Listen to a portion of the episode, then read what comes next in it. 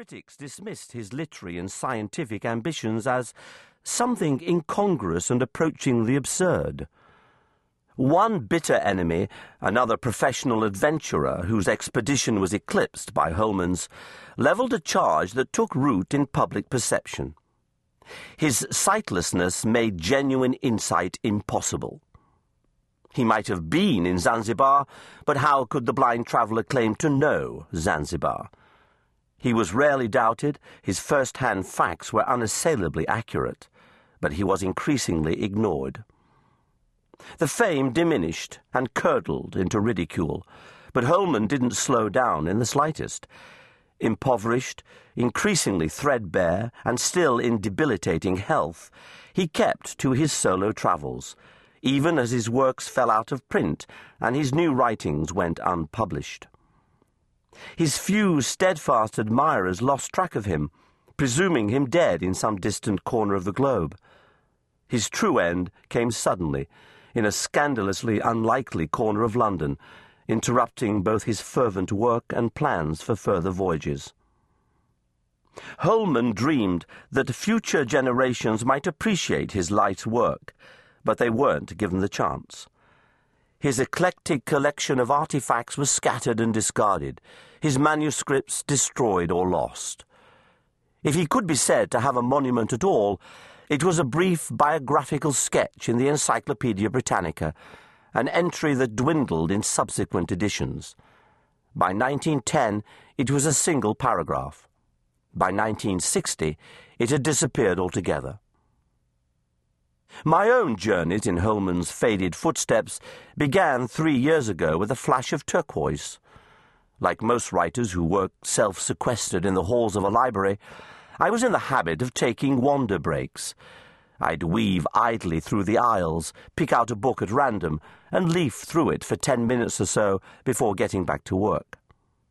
Usually it was the title that caught my eye.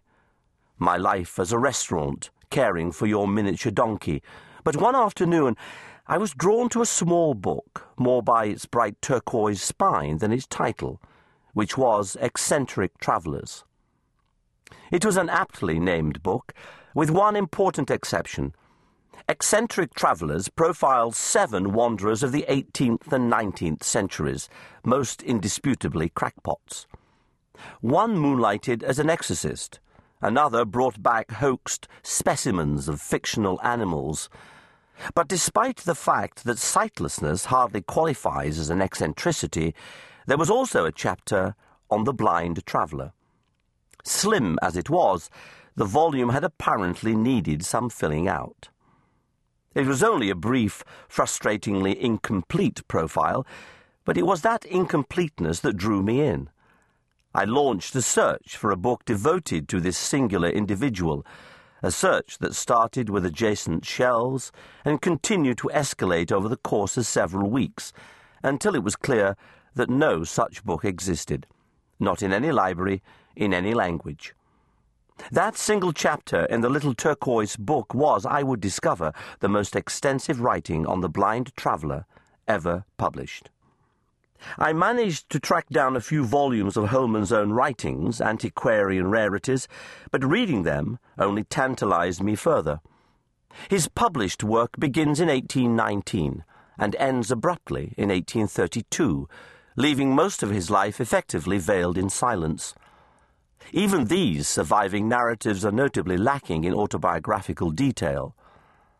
He does not explain his blindness because it was an enigma even to himself, the final symptom of a mysterious illness that struck him in his early twenties.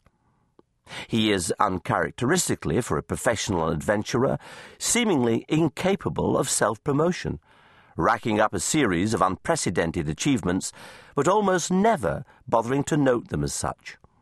He is also discreet to a fault, obscuring most of the identities of people he encounters during his adventures, especially those of women, who were drawn to him and whose attentions he returned with gentlemanly ardour.